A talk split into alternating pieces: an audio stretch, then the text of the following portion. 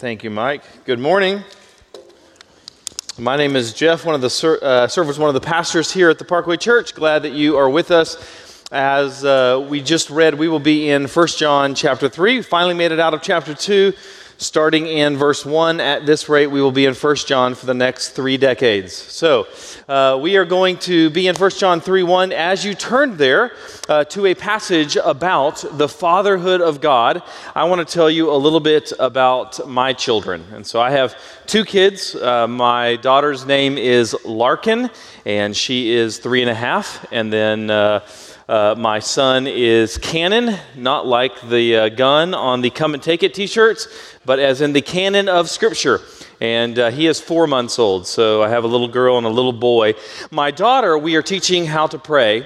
And, uh, and so that's been a really fun experience if anyone's ever taught a kid how to pray, uh, because her prayers, no matter what, eventually devolve into her just listing things. God, I thank you for light bulbs. God, I thank you for chairs. God, I thank you for tables. God, I thank you for bacon. That's when I say amen. Not because she needs to wrap it up, but because she just said bacon. And I think we should praise the Lord for bacon. But what's really interesting is that every single prayer, every single prayer, literally, and I'm using literally in the literal sense that I mean literally, every single prayer she begins like this God, thank you for spiders. Now, here's what's interesting my daughter doesn't actually like spiders. I try to show her a spider outside, and she will scream and run away and want me to hold her. But for whatever reason, she has this overwhelming appreciation of arachnids, the fact that God created them. I've never started a prayer that way. Of all the things I've ever thanked God for, I've never just started a prayer, God, you know what? I'm just really thankful for spiders right now. But for whatever reason, that is, uh, is my daughter. My son, on the other hand, given that he's only four months old, we're not yet teaching him how to, uh, to pray. Basically, his tricks right now are that he can roll over and he can smile. So most of my interactions with him are just making funny faces and funny sounds and smiling at him. And so I'm enjoying that while I can because I assume that there's going to be a day at which he will think it's weird that I'm just smiling at him and making funny faces. For instance, my father in law is in this room today, and if he just smiled at me and made funny faces, I would think that's really, really strange. That's kind of creepy. And so we're enjoying this time uh, with, uh, with both of our kids. The reason I mention this is because I adore my kids, as I'm sure that you adore your kids as well. And I've adored my kids. I've loved my kids ever since I heard that we were pregnant. There's a sense in which the moment that uh, we saw the pregnancy test, uh, there was this, uh, this sense of, uh, of joy, this sense of love, this sense of compassion. And then it only grew as we went and got a sonogram. And so we got to hear the heartbeat and we got to see the, the form. But at the same time, I also recognize that my love wasn't fully complete at that point. Because to be honest with you, that could have been just a recorded sound of anyone's heartbeat. And that could have been a sonogram of anyone's womb. It's not like I went and said, I think I ought to know Casey's womb. You know, there's no way I actually know. And so it really, although there was a sense in which I loved my kids from even before I saw them, there was a sense in which there was something distinct and unique whenever the doctor actually handed me my children and I saw them for the very first time something erupted in my heart and it has forever changed the trajectory of my life.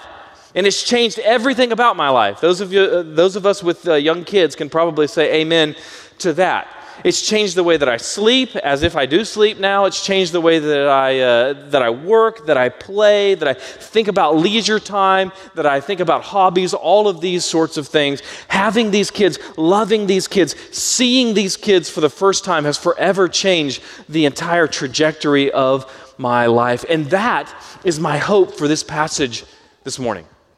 That's kind of a grand goal, but there is something that we are to see here. In fact, that's how the passage is going to begin. He's going to command us to see, to behold, to look. There's something that if only we could actually grasp this, then it would forever change the trajectory of our lives, forever change the way that we think about ourselves, the way that we relate to lust and pride and anxiety, the way that we relate to uh, suffering, the way that we think about sanctification, and on and on we could go. So that's my hope for us this morning that we would collectively see something together. And we can only do that if God would give us eyes to see. And so I want to begin by asking us to pray together. As I, uh, as I often do, I will just ask you to pray for yourself first, that the Lord would give you eyes to see and ears to hear.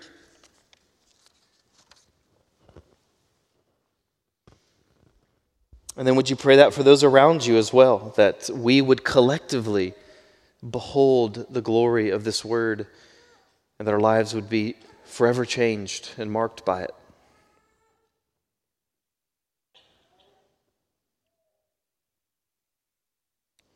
And then lastly, would you pray for me for boldness and faithfulness?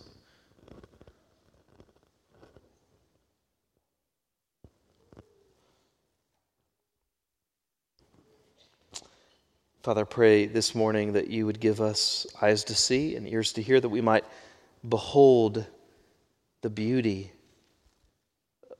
of this message, the reality of your fatherhood and our sonship for those who love and trust Jesus, and that it would change our hearts and our lives, and that as a result of this, we might be sanctified, that we might be able to withstand suffering, that it might speak to fears and anxieties, and on and on we could go, Lord. And so, would you help us this morning? We ask because you're a good Father who gives good gifts, and so we ask these things in Christ's name. Amen. Let's look at 1 John 3 1. And we're going to just look at that first section there. The verse says, See what kind of love the Father has given to us, that we should be called children of God. And so we are. The reason why the world does not know us is that it did not know Him. And we'll look first at the, the first phrase see what kind of love the Father has given to us. And I want to begin by just kind of considering the context of First John. And so we'll look uh, first at the overall context and then the immediate context. The overall context, the larger context of the entire book, the epistle of First John, is that John is writing this letter for both pastoral and also polemical reasons. There were certain false teachers who had gone out from the church. So John writes this to confront these false teachers, whom he calls antichrists. That's the polemical nature. It's an argument against them, combating these false teachers. But not only does he write for polemical reasons to combat these, first, uh, these false teachers, but he also writes for pastoral reasons to comfort the true believers, to comfort the flock. And so that's the larger context. And then last week we looked at the end of chapter 2, verses 28 through 29. Carl did a great job preaching through that. And it says, And now, little children, Abide in me so that when he appears, we may have confidence and not shrink from him in shame at his coming. If you know that he is righteous, you may be sure that everyone who practices righteousness has been born of him. Now, two of the main points that we'll see from this 1 John 2 28 through 29 passage, two of the main points that we saw in last week's text are going to be further developed in chapter 3. Next week, we're going to see a bit more clearly what it is that John means by Christ's coming or his appearing. So you see that language in 1 John 2. We're going to see more of that in uh, next week's passage. But this week, we're going to flesh out the meaning of what does it mean at the end of this passage in 1 John 2 where it says that we are born of him. And that relates to our text this morning and the reminder that we are children of God. We are born of God. So you'll see here these two ideas from last week's text that are going to be further developed, one this week and one next week. But before well, we really begin to develop this idea that we are born of God, that we are children of God, I want to look at this first word. It's command. What command is that? What word is that? It's see, behold, look. That's the command that uh, he has given here. Raise your hand if you know what the term rickrolled is. Have you ever been Rickrolled? Rickrolled, if you don't know what it is, it's an internet phenomenon that was about 2008 to 2010, uh, back in the glory days of the internet. And uh, what it was was someone would send you a text or someone would send you an email or something like that, and they would say, Hey, you got to read this article or you got to watch this video. It's the greatest thing ever. And you click on it, and instead of being the greatest thing ever, it's instead a clip of the 80s classic one hit wonder Rick Astley's Never Gonna Give You Up. And so you just are all of a sudden watching this music video, and it would happen all the time. The reason I tell you that is because I want to let you know right now, I'm not going to rickroll you, right? I'm telling you, this passage could change your life if you understand it, and I'm not playing, playing a, an elaborate prank on you or something like that.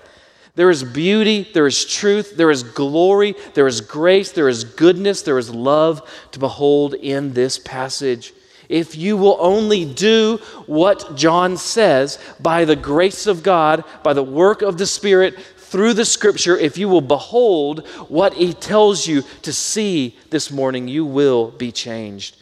And if you aren't all that impressed by this glory, it isn't because this isn't actually glorious or this isn't actually impressive. Instead, it's because you're spiritually blind. And you need eyes to see more clearly because this is objectively good and glorious and beautiful.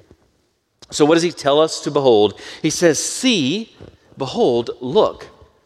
See what? See what kind of love the Father has given to us. That's it. That's the command. Behold the love that's manifest in our sonship. Love is a huge, huge concept in Johannine literature in general and in uh, 1 John in particular. By the way, Johannine is just a word that refers to all of the writings of John. And so, love is this huge concept in all of John's writings, whether it's the gospel or the epistles or whatever it might be. But in particular, in the book of 1 John, the word love occurs 46 times in the book. What's really interesting, though, is we don't actually see it until chapter 2. And then once we see it in chapter 2, it begins to get louder and louder and louder until it crescendos in chapter 4 when it's used 27 times. In one chapter, it's used 27 times. It's kind of like if you ever driven to the mountains and you see them off in the distance, and then as you get closer to the mountains, they appear bigger and bigger and bigger and more vast and more marvelous and more beautiful. That's kind of like the concept of love in the book of First John. It starts off really, really slowly, and then it begins to build and build, and you see it more and more and more and more. And so, in this passage, we're kind of only in the foot, foothills, and yet, even in the foothills, there's this glory. It's marvelous, it's beautiful to consider the love of God. So, John says, See what kind of love. What does that mean? Does that mean maybe you've heard before a preacher talk about the three different Greek words for love? You have agape, and you have phileo, and you have eros. Or maybe you've heard a pastor talk about the three different Hebrew words for love raya and ahava and dode. Now, by the way, most of those nuances that you might hear someone talk about are rather inconsequential. Oftentimes, when a, uh, an author of Scripture uses the word agape versus phileo, there's no distinction whatsoever. But regardless, that is not his point at all. Whenever he says, see what kind of love, he's not talking about the semantic differences between individual Greek or Hebrew words. That's not what he means at all.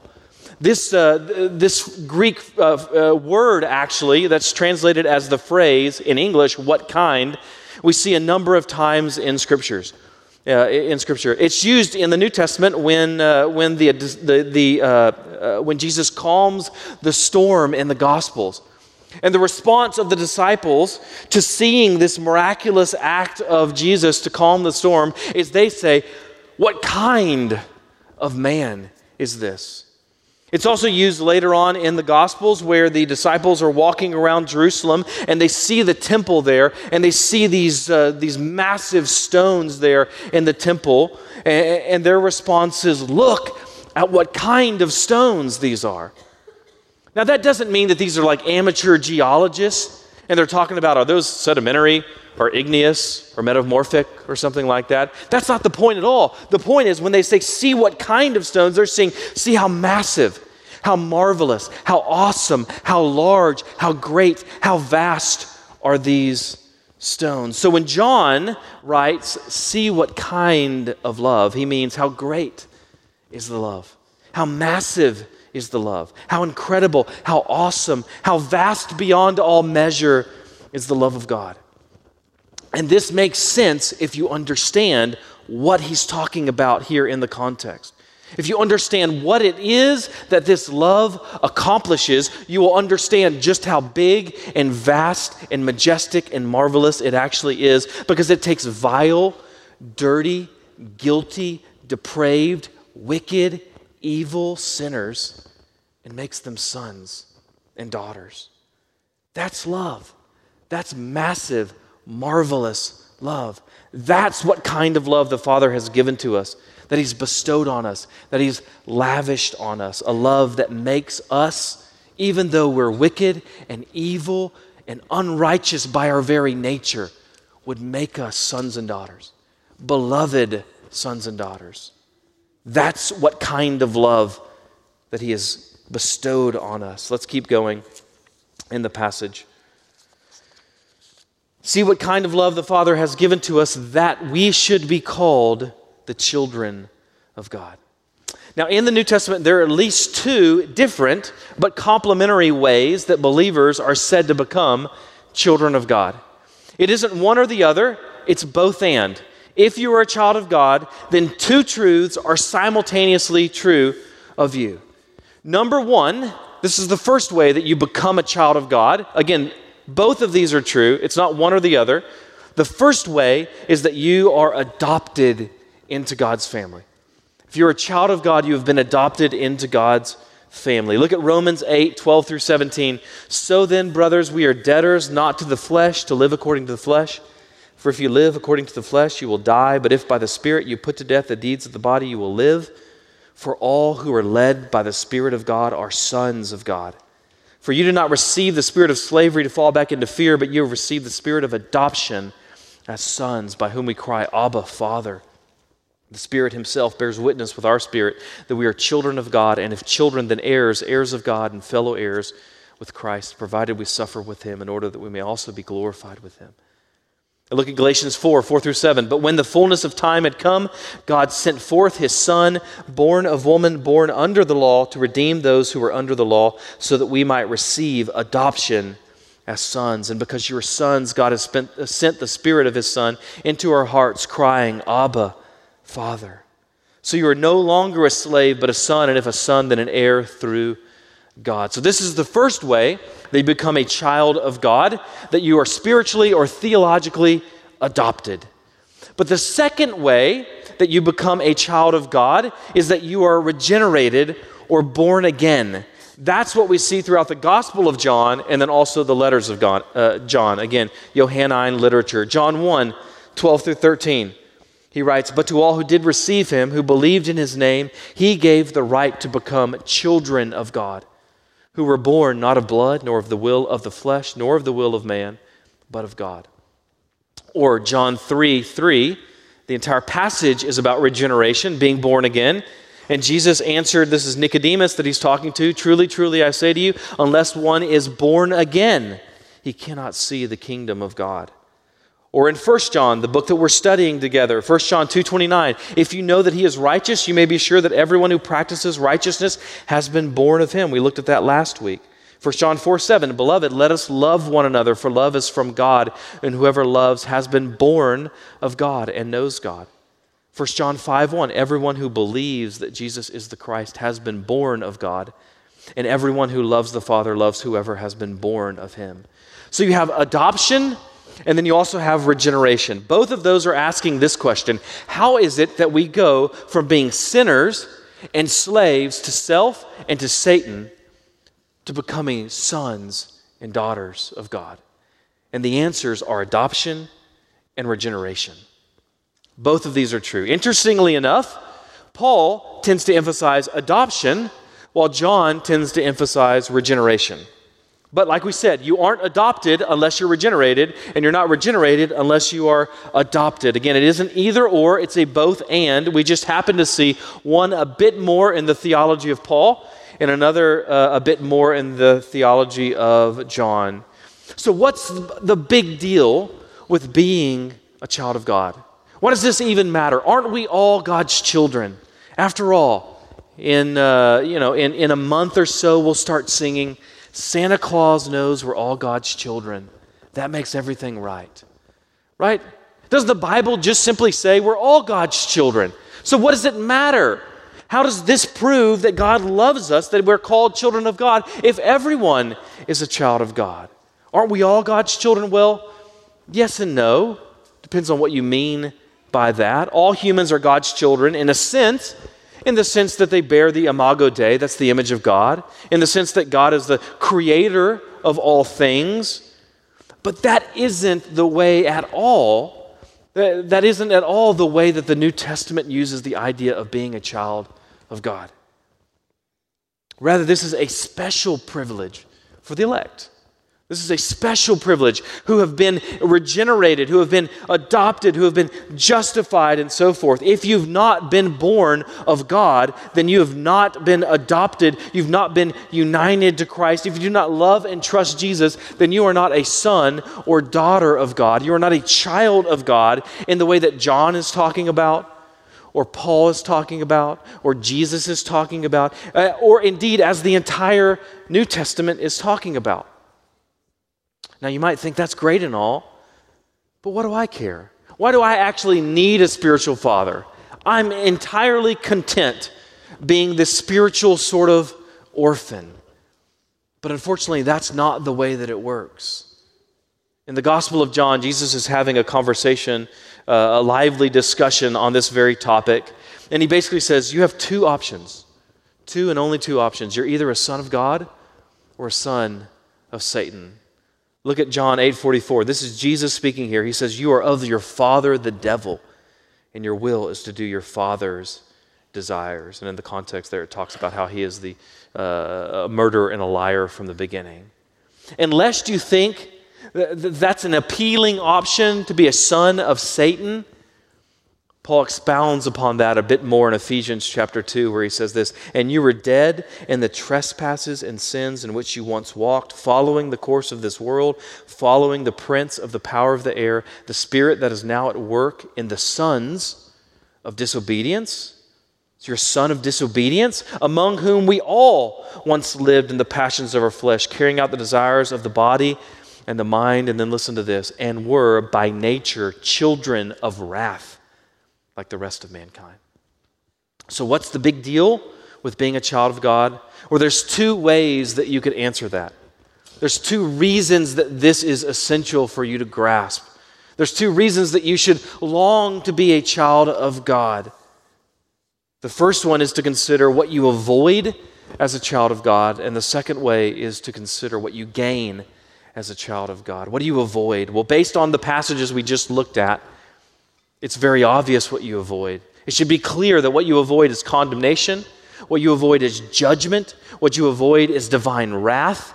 In short, you avoid, by being a child of God, you avoid the judgment of hell, of eternal suffering, of separation from God. That right there should be enough to compel us to desire, to want, to long to be a child of God, to worship the God of grace who has rescued us from our deserved faith, fate. But that's not all. Not only does being a child of God mean that you avoid something, but being a child of God means you also gain something. You get something as a result of that. Sonship isn't just about getting out of hell, escaping God's wrath, it's about getting God. As one of my favorite pastors, John Piper, has said, the greatest good of the gospel is that you get God. That's the good news of the gospel, God Himself. That's the reward. You get love, you get grace, you get mercy, you get compassion, you get kindness, because all of those things are His essential attributes. You get all of these things from the sovereign creator of all things. And because we are sons, we are heirs. What do you gain as a child of God? You gain an inheritance.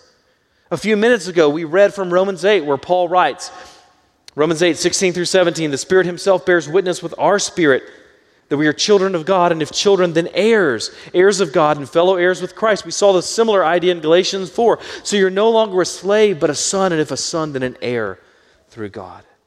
Indeed, we can list out uh, uh, dozens of other passages on this connection between sonship and inheritance. By the way, just digress for a second. Uh, I just want to mention when I speak of our sonship, or indeed when Scripture speaks of our sonship, that we're sons of God, it's not a, a reference to our gender. You could just as well throw in uh, sons and daughters. Similar to the way that we just say mankind to refer to men and women. So this has nothing to do with gender whatsoever. So every time I say sonship, don't think that uh, because you are a woman or something like that, that you're excluded from this. Sonship refers to your identity as a son or a uh, daughter. Digression over. So, what do we inherit as a result of our sonship? What do we inherit as a result of being children of God? At least four things that we see throughout Scripture. Number one, you inherit eternal life. That's the first thing you inherit. The second thing is you inherit the new heavens and the new earth. The third thing that you inherit is resurrected bodies. And the fourth thing that you inherit is God Himself. Different passages of Scripture might emphasize one or the other, but those are the four things that we see in Scripture. In eternal life and joy, um, uh, God Himself, the new heavens and the new earth, and resurrected bodies. So, mankind, biblically, is divided into these two categories. On one hand, you have sons of wrath. That is who we all are by nature. We're all born into rebellion against God. It takes a divine work of grace to move us out of this category and into the second category that is sons and daughters of God, heirs of life and grace and joy and glory. So John writes, See what kind, how marvelous, how massive, how great, how vast is the love the Father has given to us that we should be called children of God. Let's keep going. See what kind of love the Father has given to us that we should be called children of God, and so we are. Raise your hand if you've ever been called something that just isn't true about you. Maybe you've been called a name. Only some of you, some of you weren't bullied at all, all right? Didn't have anybody that was mean to you. All right, maybe you're called lazy, or maybe you're called fat, or maybe you're called stupid, or whatever it might be. And you know, that's not actually true. I once, uh, I've told this story before, but I once kicked a vending machine because it ate my quarter. And the security guard uh, yelled at me and said, Hey, bird brain. All right? I'm not a bird brain, right? I would go out on a limb like a bird and, uh, and say, I'm, I'm more intelligent than any bird that's out there. All right? Why do I tell you that? Because I'm wounded by that security guard.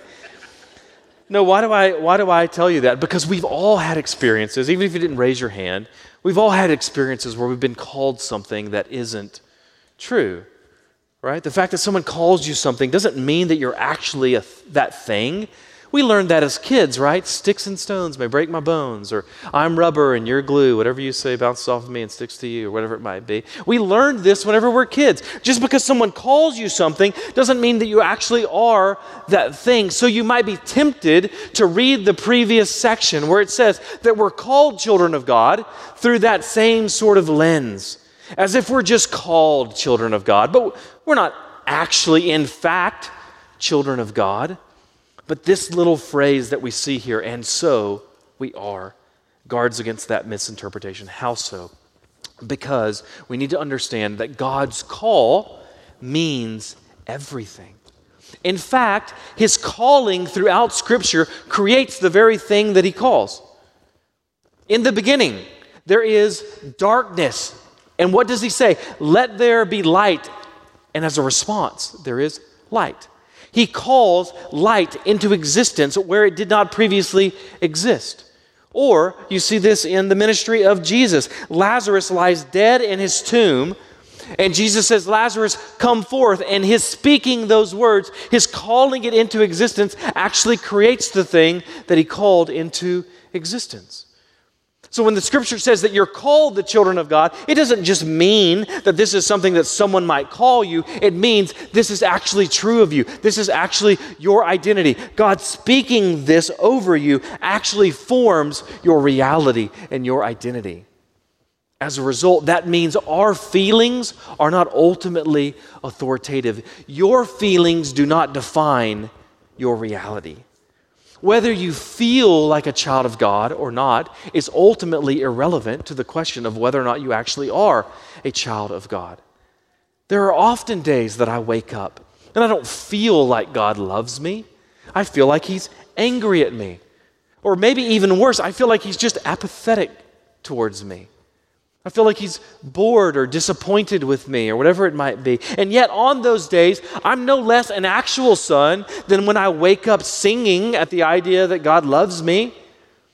My feelings don't actually determine my existence and my reality and my identity as a child of God. His word defines those. The fact that He calls us children means that we actually are children.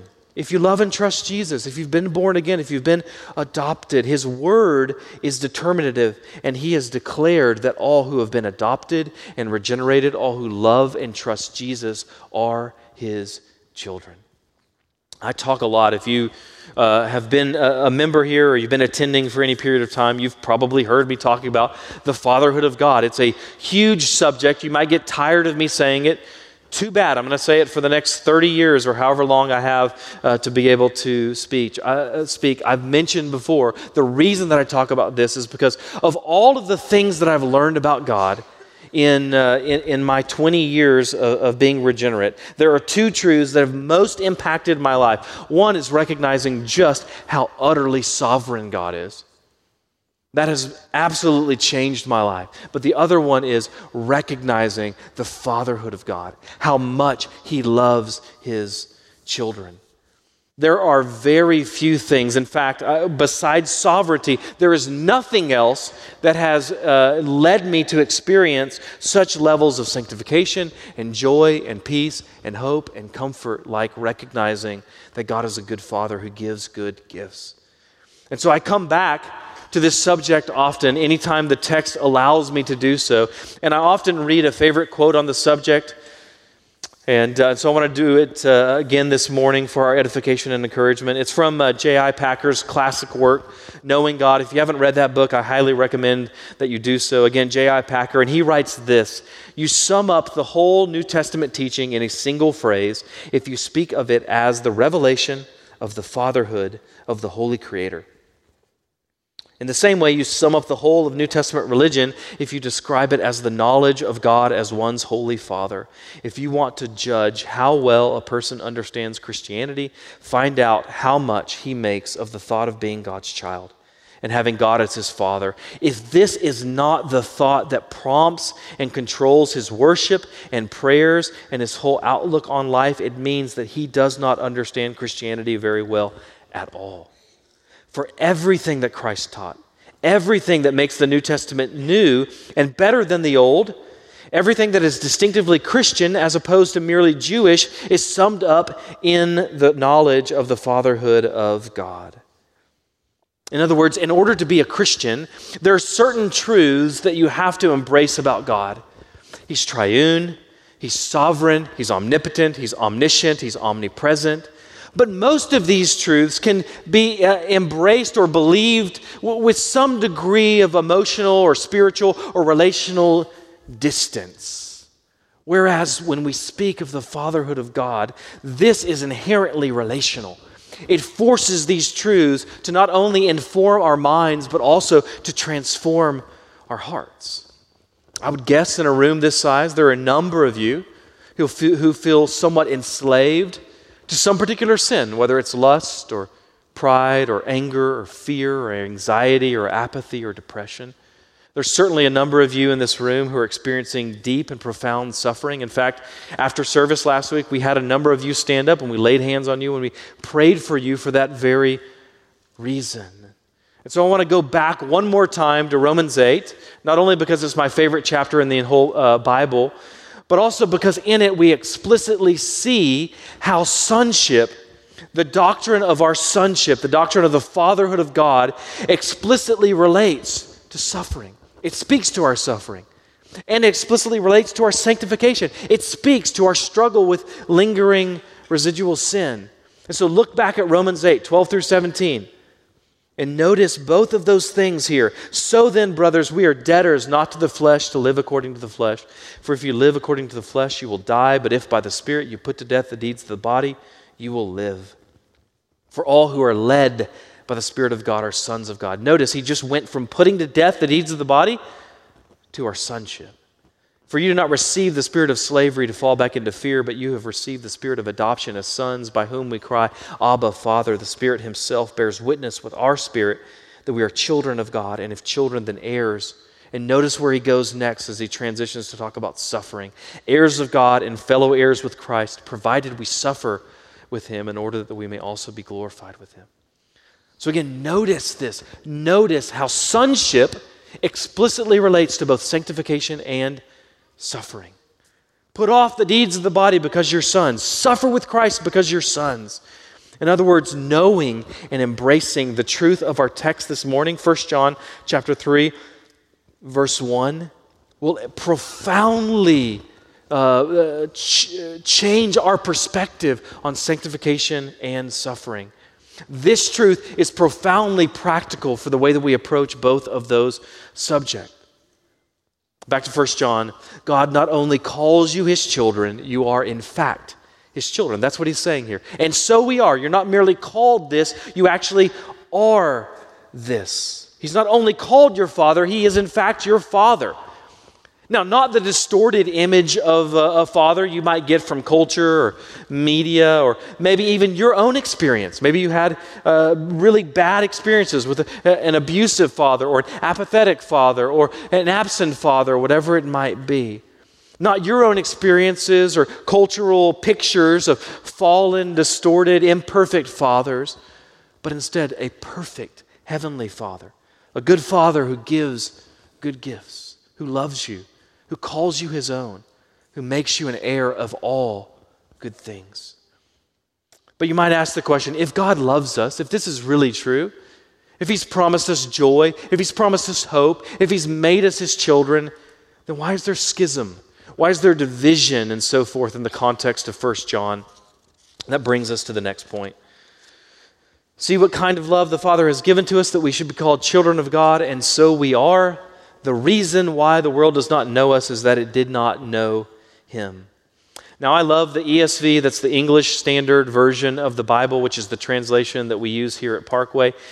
I honestly think that it's the best translation available today, but occasionally, uh, in humility, I don't love the way that they translate a phrase. The translators are much more brilliant than I, but occasionally, I don't like the way that they do something, and that's the case with the beginning of this passage today the way that this particular phrase reads, it seems like it's just a kind of a parenthetical comment that's just kind of floating about, disconnected from the context.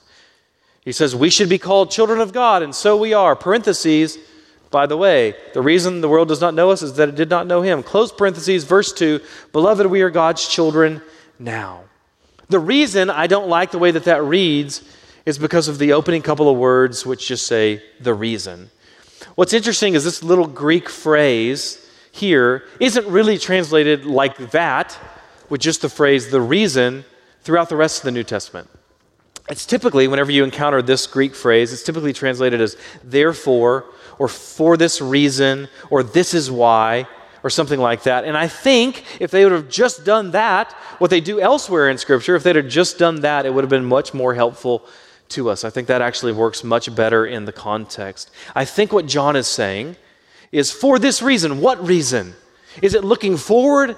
No, I think it's looking backward. I think he says, for this reason. What reason? Because we are children of God. That's the reason the world does not know us. And then he further explains that reason by reminding us, by the way, it didn't know him. That's what I think it's saying here. So it will read something like this See what kind of love the Father has given to us, that we should be called children of God, and so we are. Therefore, in light of this truth, in light of the truth of our sonship, the world does not know us because it did not know Him. The idea that the world did not know God or does not know God is a really big theme in, uh, in John's writings. In the Gospel of John, John 1.10, we see this. He, that's Jesus, was in the world, and the world was made through him, and yet the world did not know him. Or John 16, 3. And they will do these things because they have not known the Father nor me. But even more than these passages and a handful of others, I think John, uh, 1 John 3 is alluding to one particular chapter. I think he's alluding back to John 15, which is a chapter we've spent quite a bit of time exploring over the past couple of weeks, given the fact that John 15 talks about abiding in Christ, and 1 John chapter 2 talks about abiding in Christ. In fact, we talked about in, in John 15, you'll see references to abiding in Christ, like the branches abide in the vine and so forth. You see that 11 times in that one chapter.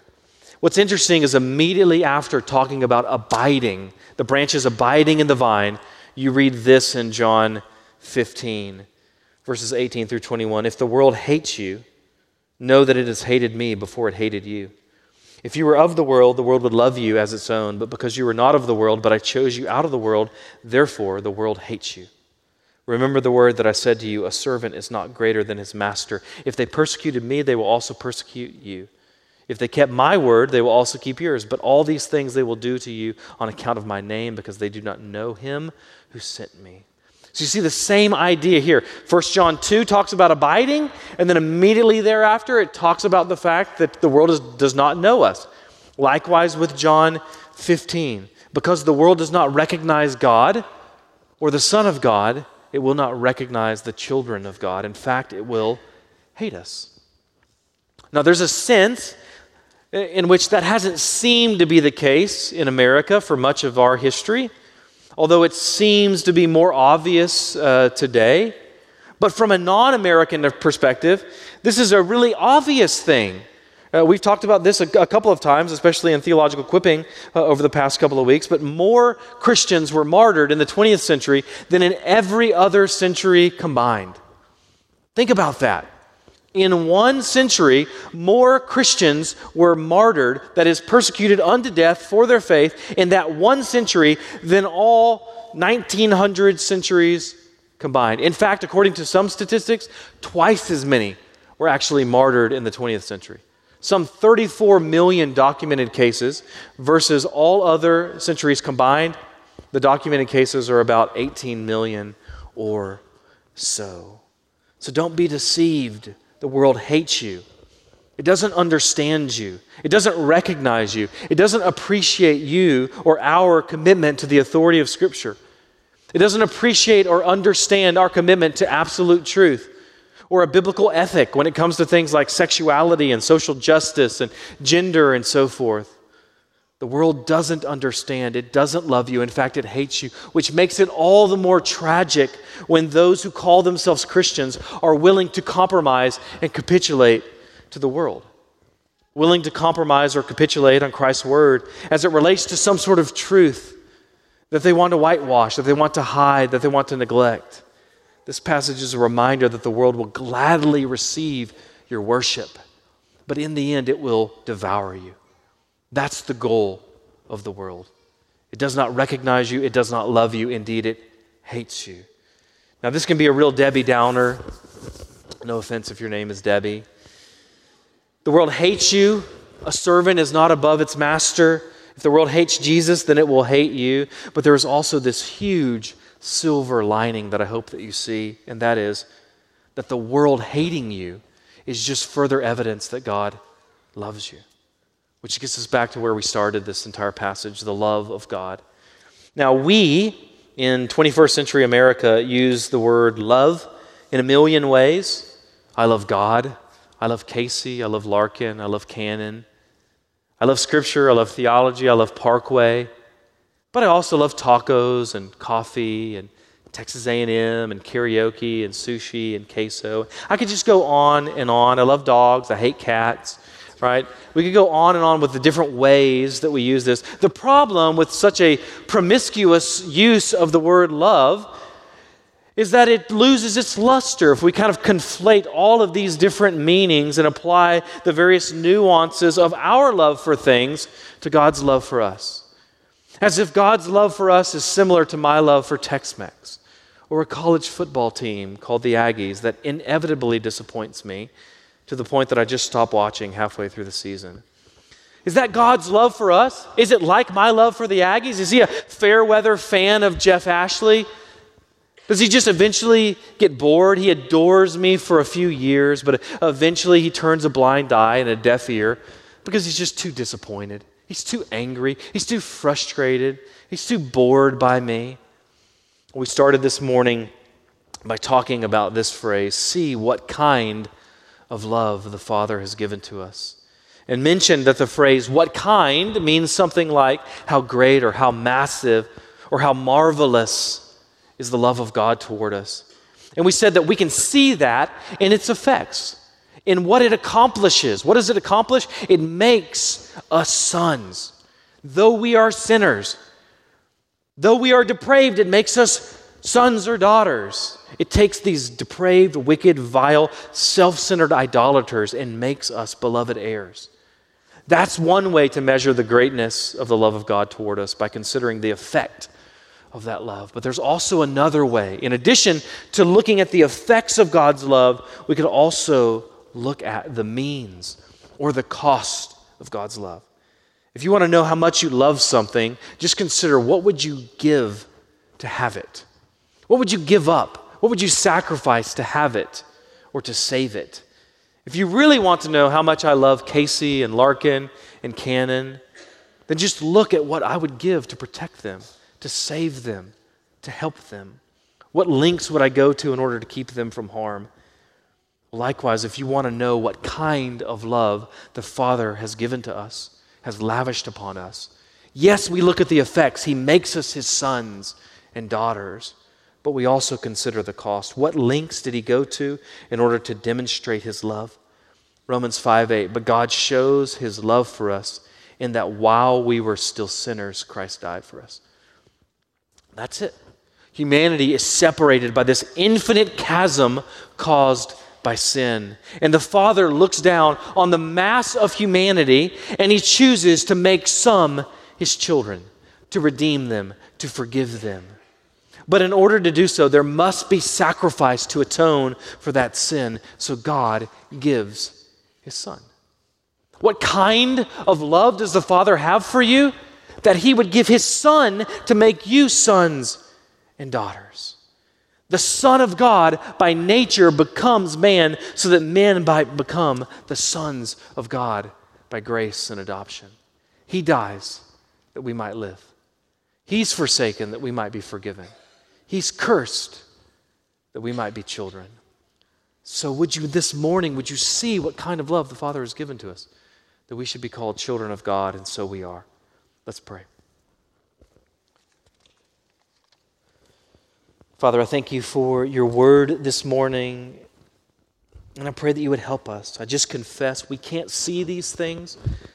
We can't appreciate how good this actually is, how important this actually is, how true this actually is without your Spirit's work in our hearts, giving us spiritual eyes and spiritual ears.